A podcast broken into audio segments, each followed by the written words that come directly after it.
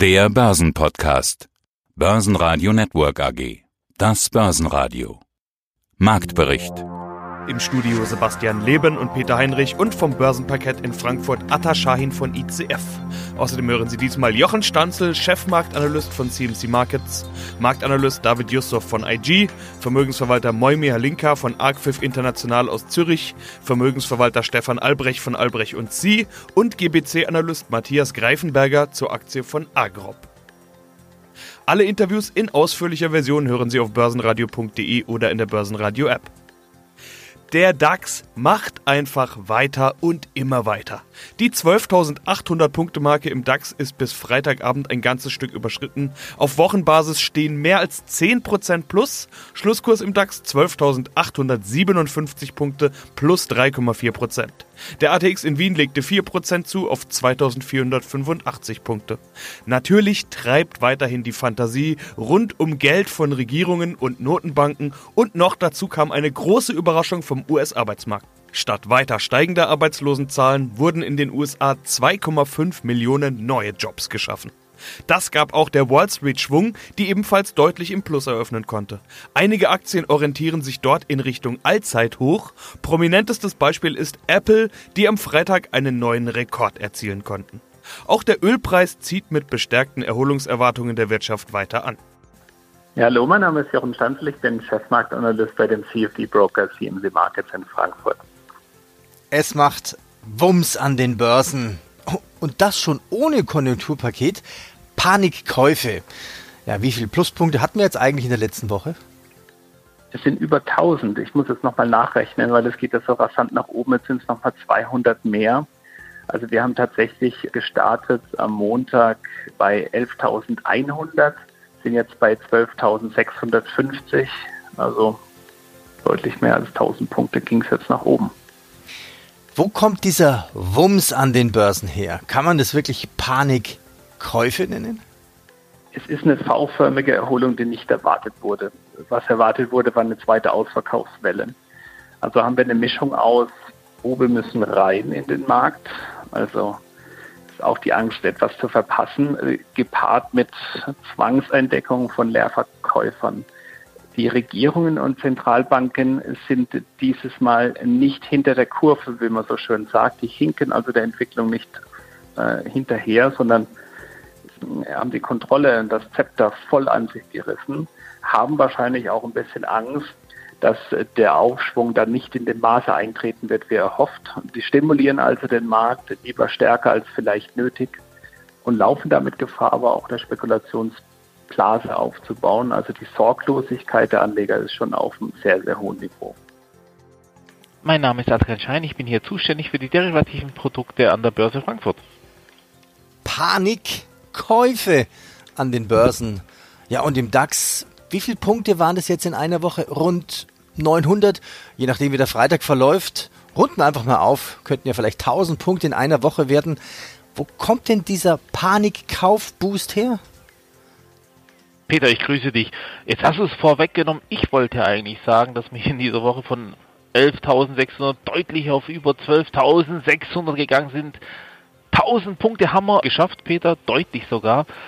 Hm, ehrlich gesagt sind wir auch etwas überrascht. Den Anstieg haben wir so nicht erwartet, aber da kommt wohl auch einiges an Themen dazu. Die EZB hat ihren speziell für die Pandemie den, das Kaufprogramm doch um 600 Milliarden erhöht. Denn das deutsche Konjunkturpaket ist jetzt auf dem Weg und kommt und das alles scheint, scheint doch wirklich auch den deutschen Markt hier zu stimulieren. Und angeblich habe ich hier Nachrichten gelesen, dass ja das, äh, was wir hier in Amerika beobachten mit den ganzen Straßen, äh, Protesten und Riots und das wäre nicht, nicht allzu schlimm und es geht jetzt auch bald vorbei. Ich persönlich sehe das nicht so, aber die Märkte haben auch ihre Meinung und die steigen gerade allesamt. Das Konjunkturpaket. Finanzminister Scholz nannte es Wumms. Die Koalition hat sich geeinigt, es gibt ein Konjunkturpaket mit Wumms für alle. Kinderwumms von 300 Euro, Entlastungswumms für die Kommunen. Nur Markus Söder hat keinen Autokauf-Wumms bekommen. Ist die Autobörse jetzt enttäuscht? In der Tat, die Autowerte sind enttäuscht, ansonsten werden die wahrscheinlich noch mehr angezogen, aber im, äh, im Zuge des, des festen DAXes steigen die natürlich auch. Es gibt kein Geld für Verbrenner und auch kein Geld für äh, Diesel, auch für moderne Diesel nicht. Dafür gibt es aber, sind die Prämien für E-Autos erhöht worden auf da darfst du mich jetzt nicht festlegen, auf glaube ich maximal 9000 Euro. Klingt ganz sexy, aber so wie es aussieht, langt es den Automobilkonzernen nicht. Die müssen auch ihre Verbrenner loswerden und du kennst ja den deutschen Reflex, wenn es mal nicht so läuft mit der Wirtschaft, dann wollen die Leute äh, eine Abwrackprämie, weil das Auto schon drei Jahre alt ist. In der Tat sind da äh, die Autokonzerne enttäuscht, hatten da doch viel mehr für sich erwartet. Nichtsdestotrotz, die Aktien zeigen ein anderes Bild, sie steigen. Mein Name ist Moimir Linker und ich bin der CEO der Axis International der unabhängigen Vermögensverwaltung in Zürich. Herr Linker, unglaublich, was da gerade los ist an den Börsen. Ich kann es tatsächlich kaum fassen. Und mir kommt in den letzten Tagen immer wieder Ihr Zitat aus dem letzten Interview in den Kopf. Die Märkte sind nicht logisch, die Märkte sind psychologisch. Sehen wir das gerade mehr denn je? Ja, guten Morgen, liebe Zuhörer, guten Morgen, Herr Leben. Ich muss Sie ganz kurz zu Beginn korrigieren. Das Zitat stammt nicht von mir, das stammt von, von, von einem Member aus unserem Investmentkomitee, von Professor, Professor Thorsten Hens. Das ist sein Zitat und ich fand, das hat er, glaube ich, für, für einen Artikel in der Neuen Zürcher Zeitung äh, verwendet. Finde ich absolut treffend und ja, es greift mehr denn je. Wobei die Märkte sind nicht logisch, die Märkte sind psychologisch. Sie sind natürlich psychologisch, aber das, was dort passiert, passiert auch nicht ohne Hintergründe und ohne eine klare Erklärung. Und ich möchte das mit einem Satz beantworten, ohne die Zuhörer langweilen zu wollen. Wir haben eine Krise, wir haben eine Krise, die sich dem Ende zuneigt, Gott sei Dank. Wir haben kollabierende Zahlen, äh, was auch sehr, sehr erfreulich ist. Es gibt noch äh, weltweit Herde hier und da, aber die Börse preist die Zukunft ein. Die Börse weiß, wie schlimm es gekommen ist und das wundert natürlich sehr viele. Immer schlimmer werdende Zahlen und immer, immer horrendere Meldungen betreffend des Arbeitsmarkt, Konjunktureinbruch, Rezession. Das ist alles richtig. Aber Schauen wir uns bitte mal die Entwicklung bis Ende des Jahres an, aber schauen wir uns das Jahr 21 an und schauen wir uns die Prognosen für das Jahr 22 ein. Das heißt also, der Markt weiß, wie schlimm die Katastrophe im Moment ist und wenn die Katastrophe nicht schlimmer ist, nicht schlimmer wird, dann werden die Märkte weiter steigen. Warum? Weil es keine Alternative gibt und weil, ich wiederhole mich zum zigtausendsten Mal, eine Zürich, eine Swiss Re, eine Basler Versicherung, zig andere dividendenstarke, kerngesunde Unternehmen sind ausgebombt, immer noch zu sehr guten Preisen zu haben.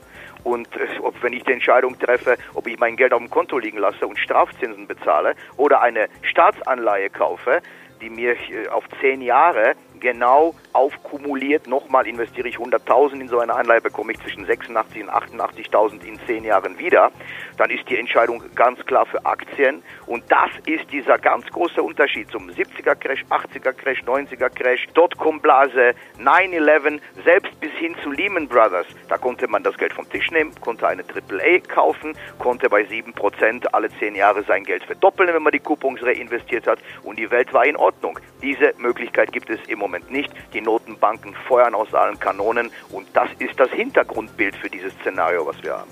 Hallo liebe Zuhörer, mein Name ist David Yusuf, ich bin Analyst bei DLFX und dem Online-Broker IG und von uns erhalten Sie tagesaktuelle News und relevante Trading-Setups für die wichtigsten Märkte Euro, US-Dollar, DAX, Ölpreis, Gold und so weiter. Wohin kann es denn gehen mit dem DAX? Was sagt die DAX-Charttechnik? Ja, wir haben ja schon jetzt ein gutes Stück wieder wettgemacht des Crashs, auf jeden Fall über 60 Prozent, wie ich das jetzt hier erkennen kann. Und wir haben jetzt bei ungefähr 12.774 Punkten eine wichtige Marke aus meiner Sicht. Das wäre, dann wäre das vorletzte Gap geschlossen und das letzte Gap wäre dann erst bei 13.580 Punkten ungefähr geschlossen. Und dieses Gap ist ein sehr, sehr großes Gap nach oben hin. Das wäre das letzte Gap, also quasi das erste Gap, was ab Beginn des Crashs in den Markt gerissen wurde, sozusagen in den Kurs. Ich glaube, bei 800 Punkten werden wir, also spätestens bei 800 Punkten, wenn dieses vorletzte Gap geschlossen wird, werden wir erst einmal eventuell eine etwas größere Korrektur vielleicht zu sehen bekommen, aber wir wissen das jetzt in dem Moment nicht. Wir können hier nur charttechnischen Marken abarbeiten quasi. Das hat in den letzten Wochen eigentlich sehr gut funktioniert, was den DAX anbetrifft. Wir haben uns tatsächlich von quasi runder Marke zu runder Marke gut abarbeiten können. Insofern können wir auch das für die nahe Zukunft eventuell so festlegen, solange wir uns meiner Meinung nach jetzt über der 12.000er Marke befinden sind wir noch positiv, aber wir haben jetzt ja auch schon 800 Punkte innerhalb dieser Woche gut gemacht. Das heißt, wenn wir eine Korrektur zu sehen bekommen, dann kann sie tatsächlich schon auf 12.500 Punkte runtergehen. Aber wir befinden uns immer noch dann trotzdem in einer Phase, in der die Bullen wahrscheinlich eher das Zepter in der Hand halten sozusagen. Und ich glaube, erst unter 12.000 wird es dann wieder kritischer. Soweit zu dieser Charttechnik. Wir müssen halt bedenken, wir haben in diesem Monat in zwei Wochen auch den Hexensabbat. Also das heißt, da könnten einige Gegenwinde kommen, je näher wir halt eben in den OPEX-Auslauftermin der DAX-Kontrakte hier kommen, kann es sein, dass wir vermehrt mit mehr Gegenwind zu rechnen oder rechnen müssen, als wir es jetzt sehen. Mein Name ist Stefan Albrecht. Ich bin Vorstand der Albrecht C. Vermögensverwaltung AG in Köln der DAX rennt und rennt. Vor Corona hatten Sie uns ja eine ganz mutige Prognose genannt, 14.000 DAX-Punkte. Das war mit Corona dann natürlich vorbei und schien utopisch zu sein. Aber wenn ich mir die DAX-Entwicklung der vergangenen Wochen so anschaue, dann sind wir eigentlich Mitte Juli ja bei 14.000 DAX-Punkten, wenn es so weitergeht. Wie sehen Sie das? Alte Prognose äh, doch plötzlich wieder relevant? Das ist durchaus denkbar, aus dem ganz einfachen Grund, weil es wird ja sehr viel Geld seitens der Notenbanken in die Märkte hineingepumpt und das Geld sucht nach Anlageformen. Wir gehen ganz klar davon aus, dass es volatil bleiben wird, aber grundsätzlich ist die Tendenz da, dass wir die alten Hochs auf jeden Fall nochmal testen werden wann würden Sie sich das vorstellen können? Dass wir sie irgendwann testen, ist ja äh, keine allzu gewagte Prognose. Aber können Sie sich das noch im Sommer vorstellen oder noch in diesem Jahr? Was können Sie sich vorstellen?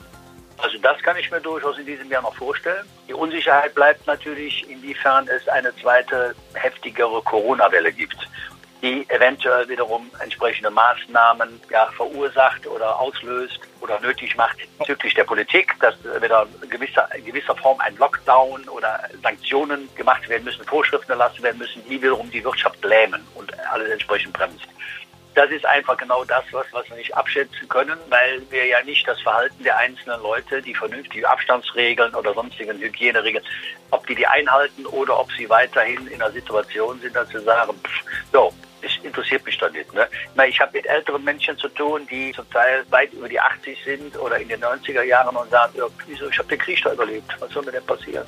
So, also diese Leichtsinnigkeit, die dann da auch mit äh, einhergeht, wenn die Jugend, äh, andere Menschen genauso reagieren oder man zieht die Maske nicht mehr so korrekt auf und ähnliches. Ich bin jetzt nicht einer, der sagt, ich um Gottes Willen will das Leben, ich habe Angst. Nein, das grundsätzlich nicht. Aber wenn wir wissen, dass eine solche Pandemie solche Auswirkungen haben kann, dann sollten wir einfach gegenseitig ein bisschen Rücksicht nehmen und dementsprechend auch gegenseitig auf uns aufpassen. Das Arbeiten aus dem Homeoffice ist auch nicht gerade, wenn man es jeden Tag macht, was Beglückendes, weil es ist irgendwo, man fühlt sich geistig ein bisschen eingeengt, weil der Austausch ein bisschen fehlt mit den anderen und die Kommunikation leidet ein Stück weit. Aber es ist der Disziplin ein Stück weit geschuldet zu sagen, ja, wir gehen auf Abstand, damit wir auf jeden Fall geschäftsfähig bleiben. Und wenn das alle anderen auch machen, dann sehe ich die Gefahr einer großen zweiten Welle nicht. Aber der Punkt ist ja, das Ganze wird erst dann vorbei sein, wenn es einen entsprechenden Impfstoff gibt. Aktienthema des Tages war mal wieder die Lufthansa. Ein letztes Mal unter den DAX-Themen, denn die Lufthansa muss den DAX verlassen. Dafür steigt die Deutsche Wohnen in die oberste Börsenliga auf.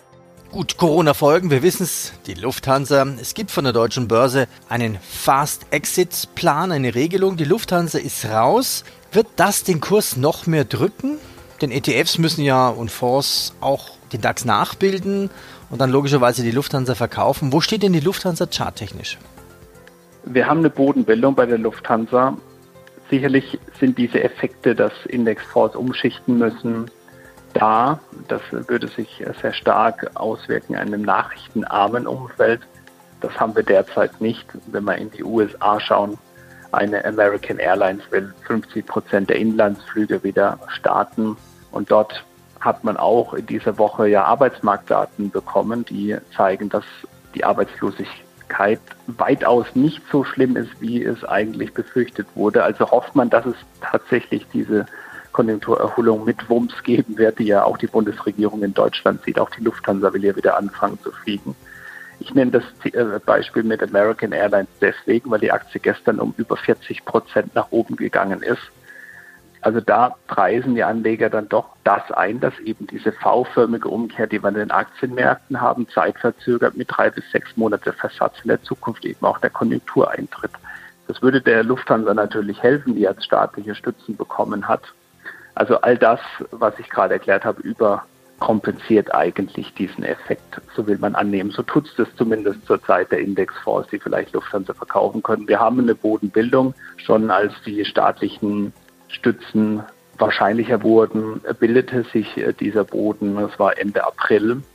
Und solange wir bei der Lufthansa über 7,86 sind und jetzt äh, mit Versatz nach oben eine zweiten Bodenbildung, eine zweite Unterstützung bei 9,76, wenn diese beiden Marken halten, sieht es ganz gut aus und wir knabbern jetzt auch gerade an der 11-Euro-Marke. DAX-Gewinner des Tages waren die Zykliker. Die Anleger griffen bei Daimler, Conti, VW, Bayer, Linde, MTU und so weiter zu. Dafür wurden defensive Titel wie Bayersdorf, Vonovia und RWE verkauft. Neben der Lufthansa sind vor allem die Flugzeugbauer gesucht. Sowohl Boeing als auch Airbus konnten am Freitag zweistellig zulegen. Mein Name ist Matthias Greifenberger und ich bin Finanzanalyst bei der GBC AG.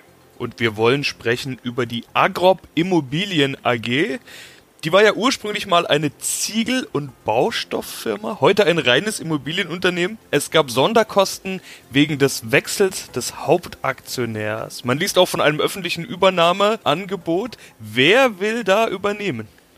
Also die Übernahme und das Angebot ist schon abgelaufen. Das war, die HVB hatte einen Großteil der Aktien gehalten, etwa 50 Prozent, gibt die Vorzüge und die Stämme und hat das an einen amerikanischen Immobilienfonds verkauft namens Apollo.